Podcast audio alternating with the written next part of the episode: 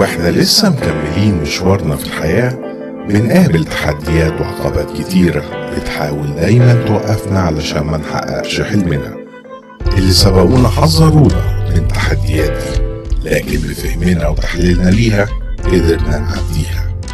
الدنيا بقت بتتغير بسرعة من حوالينا، رتم الحياة وتطور التكنولوجيا، بس زي ما سهلت علينا حاجات كتير خلقت برضه تحديات جديدة ما كناش بنسمع عنها قبل كده، وطبعا مش هيكون من الصعب علينا اننا نحط لها نقطة بداية الحلقة زي اللي قبلها. كل ده هنتكلم فيه اكتر في برنامجنا نقطة بداية الموسم الثاني مع زياد فيصل على راديو ميديا اف ام. ميديا اف ام غير اي ميديا.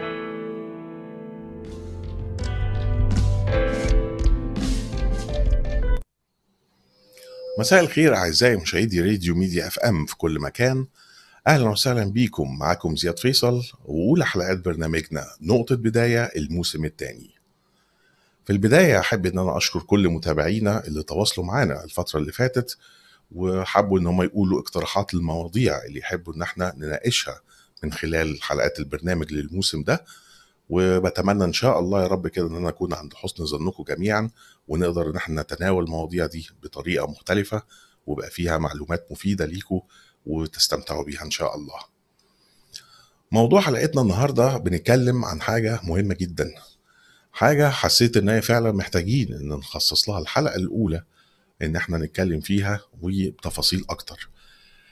موضوع الحلقه بنتكلم ان احنا الفتره الاخرانيه لاحظنا احنا كشباب برضو ان بنتأثر بالسلوكيات وبالثقافات الغربية تأثر بازدياد على طول يعني مستمر، مما يدعو الى القلق الشديد لمستقبلنا ومستقبل المجتمع اللي احنا فيه. طيب هل ممكن تكون المشكلة دي بسبب الانفتاح على العالم الخارجي او العالم اللي حوالينا، خاصة ان احنا موجودين دلوقتي في عصر التكنولوجي التطور بتاعها والثورات الاتصالات اللي موجوده على طول وباستمرار فيه دايما جديد، وانت ممكن وانت قاعد في البيت بتقدر بتتواصل في اي حته موجوده في العالم وتجيب اي معلومات وبتشوف الثقافات الغربيه اللي موجوده والمنتشره في كل حته؟ ولا ممكن يكون مشكله هيبقى سبب تاني؟ انتوا رايكم ايه؟ انا في اعتقادي اني شايف ان ده ممكن هيكون جزء من المشكله، ولكن يعني ممكن نقول ان هو هيبقى جزء صغير. ان احنا المشكلة الاساسية والحقيقية في الموضوع ده هي مشكلة الانتماء، انتمائنا لاهالينا، انتمائنا للمجتمع اللي احنا فيه، انتمائنا اه انتمائنا انا اسف انتمائنا لبلدنا اللي احنا موجودين فيها. علشان كده لازم نعرف ايه هي قوتنا الحقيقية وقدرتنا، احنا بننتمي لاني كيان، ولازم نكون عارفينه كويس ونعتز بيه. لازم تكون الثقة بالنفس كمان تبقى عالية وقوية، كمان لازم نبقى احنا عندنا الحافز على العمل والاتقان فيه. علشان نعرف الكلام ده كله محتاجين ان نبقى احنا عارفين ايه هو المعنى الحقيقي لاحنا مين. علشان كده انا مبسوط جدا النهارده ان هيكون معانا ضيفنا على مدار الحلقه بتاعتنا الاستاذ شريف سعيد مدير عام المتاحف التاريخيه، علشان نتكلم ونعرف معاه فعلا احنا مين وايه الحاجات اللي ممكن نعملها عشان نقدر نطور من نفسنا ونطور من المجتمع بتاعنا، يبقى نوصل للدرجة اللائقة اللي المفروض ان احنا نبقى فيها ونقدر كمان نستمر لحياة افضل بعد كده. هنطلع فاصل صغير ونرجع لكم تاني ونشوف ايه المعلومات الكتيرة والمفيدة اللي هتكون ممتعة قوي النهاردة على مدار الحلقة بتاعتنا. خليكم معانا وما تروحوش في اي حتة تانية.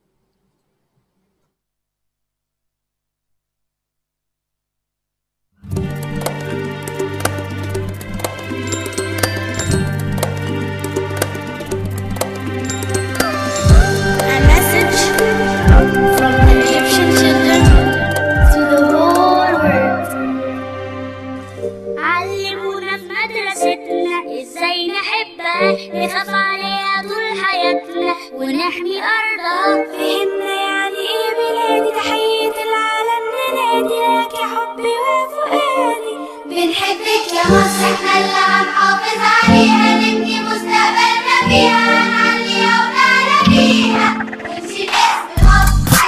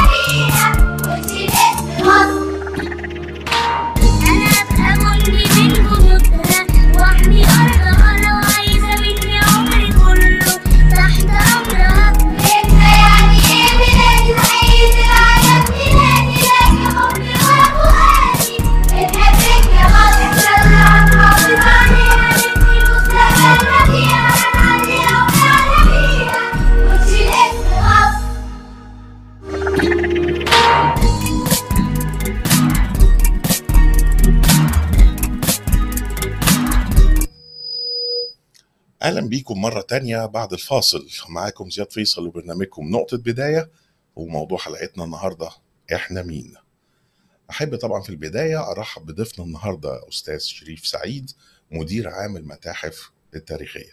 مساء الخير أستاذ شريف. مساء الخير أستاذ زياد، زي حضرتك؟ الحمد لله تمام. الحمد لله تمام. النهاردة عندنا موضوع كنا بنتكلم فيه عن انتمائنا والمشكلة اللي احنا بنقابلها. لو خدت بال حضرتك ان احنا الفترة الأخيرة كنا بنشوف ان الشباب بتاعنا بيتأثر بالثقافات والعادات والتقاليد للمجتمع الغربي بشكل كبير جدا، مما بي... انا في وجهة نظري شايف ان هو بيبتدي يسبب خطورة لإحساسه بانتمائه لأهله والمجتمع بتاعه والبلد بعد كده. فممكن نعرف بطريقة يعني مختصرة شوية، من لو عاوزين نعرف نفسنا احنا مين، المجتمع بتاعنا. يمكن الكلمة كبيرة قوي، لأن علشان تتكلم على مصر والمصريين هنتكلم على تاريخ طويل جدا، دولة منتظمة وبجميع أركانها على مر العصور، في حضارات كتيرة قوي قامت وسقطت، لكن الحضارة المصرية مستمرة لحد النهاردة مع اختلاف العصور واختلاف الأوقات بتاعتها والفترات اللي هي مرت بيها. هنبتدي بالعصر الفرعوني وما قبل الفرعوني، بعد كده البطلمي، بعد كده هوت والقبطي، بعد كده هوت عندنا المرحله اللي هي الرومانيه، وبعد كده الاسلام والعصر الحديث. كل المراحل ديت بتمر بيها الشباب في مصر، هي هي نفس الشخصيه، هي نفس الفرد المصري الواحد، هو التسلسل ده كله. تمام.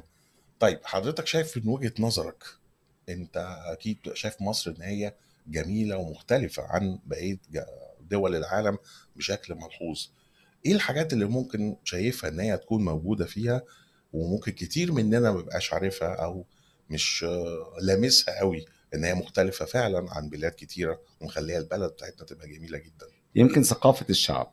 ثقافه الشعب رغم كل الحاجات المستجده عليها، لكن في الجوهر بتاعها هي ثقافه اصيله امتدت واقامت حضارات واقامت فكر واقامت نهضه على مر العصور. فهي الثقافه، البني ادم البني ادم المصري هو الركيزه الاساسيه للمجتمع، هو دوت اهم ما في ما في مصر، هو البني ادم، هو اللي صنع مصر. طب شايف ان الثقافه بتاعتنا آه ازاي ممكن نقدر ان احنا نطورها على اساس ان الناس تبقى فعلا ملمه بحقيقه البلد بتاعتها وقدراتها و تاريخها ايه هو، والناس القديمه عملت ايه، ونكمل التاريخ بتاعنا يبقى ازاي؟ هقول لحضرتك، هو اهم حاجه البني ادم يعتز ان هو مصري، ان هو يعني البني ادم المصري يعتز ان هو مصري، هو هو عنده اقدم حضاره في العالم، هو الركيزه الاساسيه بتاعتها البني ادم، هو تطور هو تطور بني ادم على مر العصور. لما ننزل للبني ادم النهارده، ازاي بقى نبتدي ان احنا ننمي فكره ونعرفه على تاريخه وعلى حضارته وعلى الموروث الثقافي والموروث الاجتماعي بتاعه؟ ده هيكون من خلال الاثار اللي موجوده، من خلال الكتب اللي موجوده، ده كله هيضيف للبني ادمين او للشعب المصري ثقافه جديده. هنبعد عن الغرب ونبتدي ان احنا نقرب لحياتنا ولمجتمعنا اللي هيفيدنا اكتر بكتير يعني. تمام. طيب لو عاوزين ندي نبذه مثلا، ان في ممكن كتير مننا بيبقى فاكر ان الاماكن اللي هي الاثريه او المتاحف مثلا والحاجات دي كلها مقتصره ممكن على القاهره والاقصر واسوان، زي مثلا دايما الشائع دايما بنقول الاهرامات، المتحف المصري، معبد الفيله، الحاجات اللي في الاقصر واسوان فقط. انا متهيألي طبعا اكيد في حاجات اكتر من كده. لا طبعا، واحنا عندنا في كل محافظه في في في مصر كلها فيها متحف، ويمكن في محافظات فيها اكتر من متحف. القاهره عندنا مثلا فيها المتحف المصري، المتحف المصري الكبير، متحف الحضارات، متحف الاسلامي، متحف القبطي، متحف المنيل، متحف ركن حلوان. عندنا كميه من المتاحف منتشره، عندنا اسكندريه، عندنا المتحف القومي، عندنا متحف المجوهرات، عندنا متحف اليوناني الروماني، عندنا في مرسى مطروح في متحف كهف رمل، عندنا في متحف مرسى مطروح نفسيها، كذا متحف في كل محافظه فيها، مش متحف واحد، يمكن اكتر من متحف على مر على اختلاف نوعيه الماده المقدمه للمتحف. هي المتحف رساله، هي اختلاط ما بين الحضاره وما بين المجتمع، ازاي نقدر نطور ما بين او نعمل اتصال ما بين المجتمع المحيط بالمتحف كمنشاه وما بين القطع الاثريه اللي جوه، نوجد علاقه ما بينهم ازاي. وده دور الناس بتوع الاثار بقى، يعني ازاي بيقدروا ان هم يعملوا الميكس ده، ازاي ان احنا نجذب الناس ان هم يجوا عندنا المتاحف، يقدروا ان هم يشاركوا في انشطتها على اختلاف اعمارهم، على اختلاف قدراتهم العلميه، نقدر ان احنا نوظف لهم الاستفاده الكافيه ليهم يعني. وشايف ان الناس اللي هي يعني المرشدين اللي يبقوا موجودين او الناس اللي يبقوا في المتحف على اساس لما بيجوا زائرين يبقوا موجودين عندهم المعلومات الكافيه اللي هي فعلا بتقدر، او بيقولوها بطريقه تبقى مبسطه، احنا بالنسبه لنا بنقدر فعلا نعيش الاجواء اللي هي بتاعه الحاجه التاريخيه اللي موجوده دي ونستوعبها بسهوله. والله احنا دلوقتي يعني احنا كوزاره سياحه واثار عندنا بنهتم جدا بتدريب الكوادر دلوقتي في، يعني المتحف ما بقاش ان هو بس مقتنيات اثريه، هو المجموعه اللي موجوده جواه، البني ادمين اللي شغالين في ستاف بنقدر نشتغل على على الناس اللي موجوده دي عشان ننمي مهاراتهم ويقدروا يوصلوا لكل الفئات المت...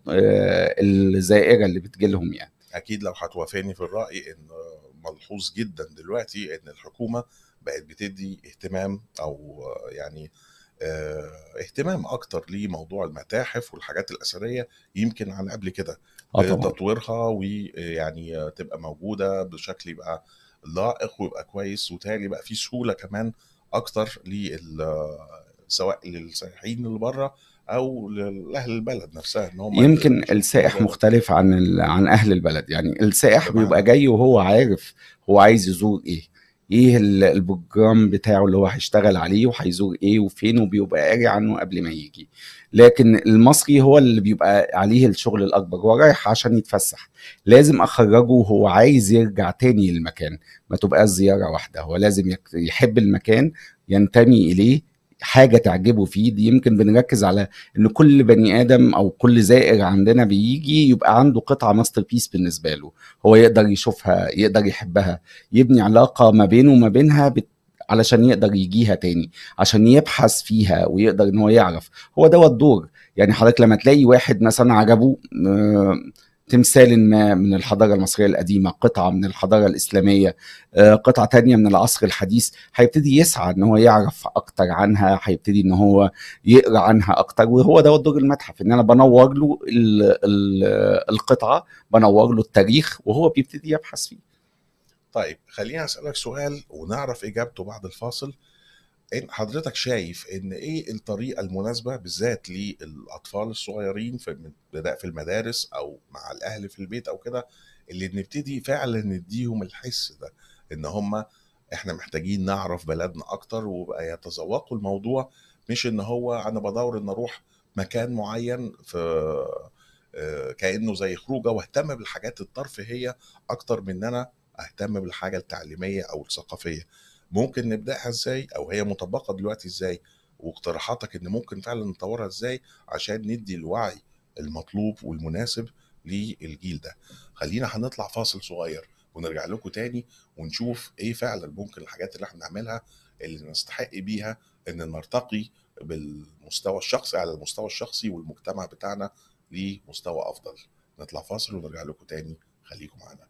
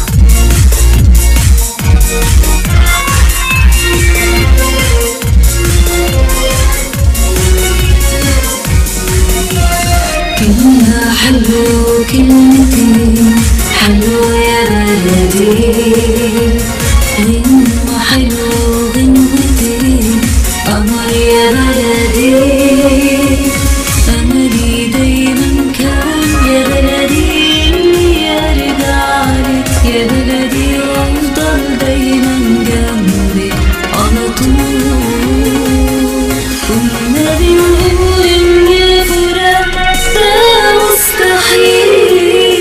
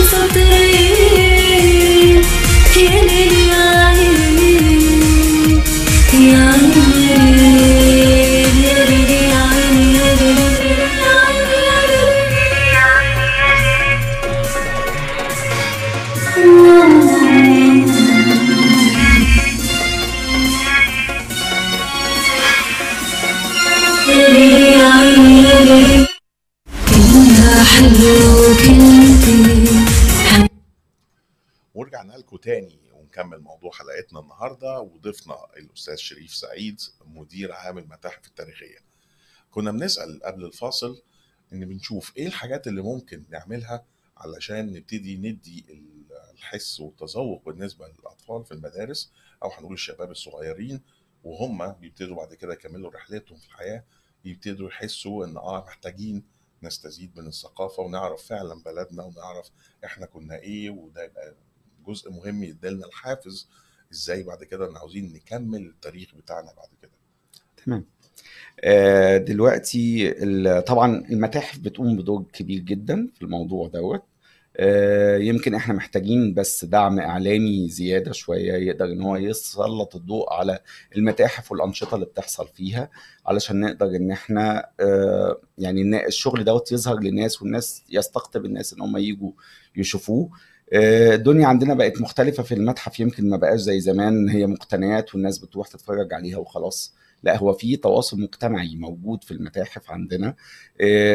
جزء من الاستاف الموجود في المتحف ممكن يروح المدارس يعمل هناك لقاءات يعرف الناس على المتاحف اللي هو بينتمي اليها وبيبتدي يعرض القيمه اللي موجوده في المكان دوت ازاي. مثلا على سبيل المثال المتحف المصري يبتدوا يعرفوا الاولاد اللي موجودين على اختلاف اعمارهم ايه هي الحضاره المصريه، ايه ال ثلاثين اسره المصريه اللي حكمتنا في وقت من الاوقات، ايه الحضاره اللي لحد النهارده العالم كله بيبتدي ان هو شايفها حاجه مبهره، حاجه يصعب على على البشر حتى في عصرنا الحديث ان هو يعمل بعض النظريات اللي هم كانوا بيطبقوها. بيبتدي ان هو يعرف الناس ان مهما جه من غزاه لمصر كلهم بيتمصروا ودوت ان يعني يعني ايه الحته دي تحديدا؟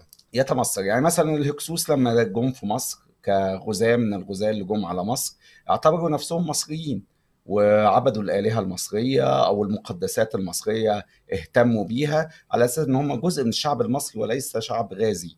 الإسكندر الأكبر في نهاية الأسرات في يمكن إحنا بنعتبر الدولة البطلمية هي جزء من الحضارة المصرية القديمة أو جزء من الأسرات المصرية، لأن هو لما جه مصر قال أنا ابن آمون، يعني نام خلى نفسه ابن الإله المصري اللي موجود، عمل لنفسه معبد في واحة باريس، ابتدى ان هو يلبس اللبس المصري. يمكن لما توفى طلب ان هو يدفن في مصر برضه في الاسكندريه اللي هو عملها او المدينه الجديده اللي هو عملها. ده كله بيبقى دليل على الاصل اللي موجود او الموروث اللي موجود اللي بيستقطب الناس، بينشر ثقافته، ما بياخدش منهم قد ما بيديهم. يعني ممكن نقول على مر الازمنه قدرنا ان احنا الحضاره بتاعتنا مهما كان في غزاه والعصور المختلفه الموجوده ان احنا بنفرض الثقافه بتاعتنا ساعتها في الوقت بتاعه على الجزء الخارجي اللي بيجي ويبقى موجود. زي ما قلت لحضرتك ان فكره ان الشخصيه المصريه هي شخصيه ليها دعائم واصول، تمام، فبالتالي اي مجتمع بيجي يخش عليها ما بيقدرش يخترق المكان او الشخصيه بتاعتها بسهوله، فبيبقى في عناء، بيبقى في اختلاط اكيد وفي اكتساب مهارات م. متبادله، لكن دايما مصر هي اللي بتاثر. ممكن بنتعلم ولكن مش بنتغير، مش بنتغير بالظبط حاجه اللي هي الثانيه بالظبط. فطبعا الناس الفريق الاستاف بتاع المتاحف لما بيروح المدارس كتواصل مجتمعي للمجتمع اللي هو موجود فيه، زي ما قلنا المتحف المصري بيطلع. شايف حضرتك ان النشاط ده موجود بقدر كافي او بقدر؟ لا طبعا احنا بنامل ان هو يكون آه. اكتر من كده، بس طبعا يعني جائحه كورونا قللت كتير من الانشطه اللي الدوله بتتجه ليها لتدعيمها ونشرها في المجتمع دلوقتي. ان احنا طب حلو، بمناسبه بقى جائحه كورونا دلوقتي، يعني زي ما احنا شايفين في التعليم وفي حاجات كتيره بقى الجزء بتاع الاونلاين ان تقدر انت بتشوف عن طريق الكمبيوتر، والمنصات اللي بتبقى موجوده الالكترونيه ابتدت تبقى موجوده على الساحه بشكل كبير. هل في تطوير برضه في المجال ان الحاجات دي تكون موجوده بالقدر المناسب على اساس تبقى حاجه فيجوال تقدر ممكن على مستوى الاعمار المختلفه الموجوده، حد كبير او حد صغير لسه بيتعلم، في مناهج دراسيه او للمعرفه العامه موجوده بشكل مناسب او فيها تطوير مستمر دلوقتي مهتمين بيها؟ طبعا اوريدي احنا عندنا ورش عمل ودورات تدريبيه ودورات تعريفيه بتحصل اونلاين على زوم او على اي منصه من المنصات الالكترونيه اللي موجوده. ده بالاضافه ان اي حد هيخش على موقع، كل المتاحف دلوقتي عندها ويب سايت، بالتالي ان هو اي حد هيخش على الموقع بتاع المتحف اللي هو حابب ان هو يتفرج على المقتنيات بتاعته هيلاقي جوله ده يعني جولات افتراضيه موجوده، شرح للقطع، توصيف للقطع، كانه زار المتحف بالظبط. طب كويس قوي، انا هستاذن حضرتك اكيد بعد الحلقه لو تقولي الويب سايتس دي ايه على اساس برضو يبقى نقولها في كومنتس عن في حلقتنا النهارده تمام برنامجنا، عشان برضو ندي فرصه تبقى كبيره للي مش عارف كان يتواصل ممكن على الويب سايتس دي او يوصل لها، ان تكون برضو تبقى متاحه تمام لاهميه تمام. الموضوع. طيب والتطوير للحاجات الموجوده اللي هو المستمره في حته بقى المدارس مثلا، الرحلات بتبقى موجوده او الكلام ده كله في تنسيق ليها شايف حضرتك احسن عن مثلا قبل كده، والمناهج اللي هي التاريخيه اللي تبقى موجوده، فهل بيتم التطوير عليها على اساس ما تبقاش حاجات تبان بس ان هي نظريه ويبقى الطالب يقدر ان هو يشعر بالموضوع اكتر ويحس بيه ويأثر فيه اكتر من ان هو بس مجرد ماده علميه ان هو بيمتحن وياخد فيها درجات وخلاص؟ يمكن ده بروجكت احنا بنشتغل عليه بشكل كبير قوي، ان احنا نحاول في الزيارات الميدانيه اللي بنعملها للمدارس ان احنا نطوع المناهج الدراسيه على القطع اللي موجوده او على التاريخ اللي موجود عندنا في مصر. مثلا درس عن الاهرامات بنعمله جوه الاهرامات، بناخد الولاد في رحله في الهرم وبنبتدي ان احنا نشرح لهم على ارض الطبيعه، ده بيخليهم يحفظوا ويشوفوا الشكل مختلف تماما، بدل ما هي ارتباط ليهم اكيد بالمكان نفسه كمان اكتر تمام. ده احنا بنعمله فعلا في المتاحف، ده احنا اليومين دول فعلا شغالين فيه بقالنا مده من قبل جائحه كورونا ومستمرين. احنا على فكره في جائحه كورونا المتاحف مش قافله، المتاحف مفتوحه برضه، يمكن م. بناخد اجراءات احترازيه اكتر، يمكن بنحاول ان احنا نامن الاولاد، بنقلل عدد الزائرين شويه، لكن الناس ما المتاحف مفتوحه في اداره كويسه تبقى تقدر ان هي تدير ب اللي هي الاجراءات الاحترازيه وبالصوره اللي يبقى فيها الامان بصوره كبيره طبعا جدا. يعني احنا بنتعامل ان دول اولادنا، فاحنا بالتالي بنحافظ عليهم.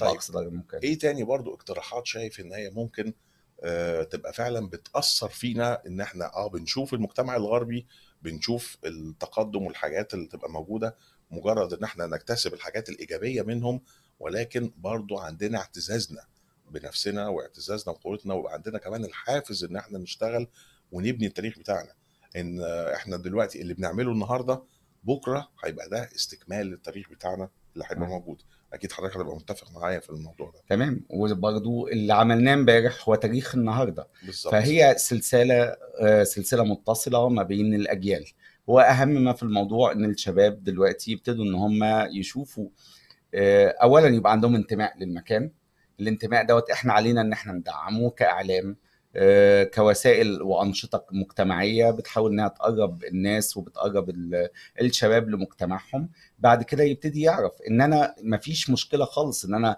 اطلع على احدث التطورات العالميه واكتسب منهم خبرات واخد منهم الجانب الذي يتوافق معانا ومع مجتمعنا، مش كل حاجه بتتاخد من بره هي مناسبه لينا. كل حاجه يعني انا عندي الثقافه، انا عندي ما يعني عندي ثقل مجتمعي يقدر ان انا ااثر في اللي بره اكتر ما اتاثر بيهم، لكن اخد منهم المفيد، اخد منهم الحاجات اللي تقدر تفيدني في مجتمعي وتخليه دايما احسن. تمام. استاذ شريف سعيد، مدير متاحف المتاحف التاريخيه، انا بشكر حضرتك شكرا جزيلا لوجودك معانا النهارده في حلقتنا، والمعلومات اللي اديها لنا النهارده اكيد طبعا ان شاء الله بعد اذنك طبعا يبقى في حلقه باذن الله قدام منسقها نتكلم برضه فيها في تفاصيل اكتر ان شاء الله. ان شاء الله اعزائي المشاهدين،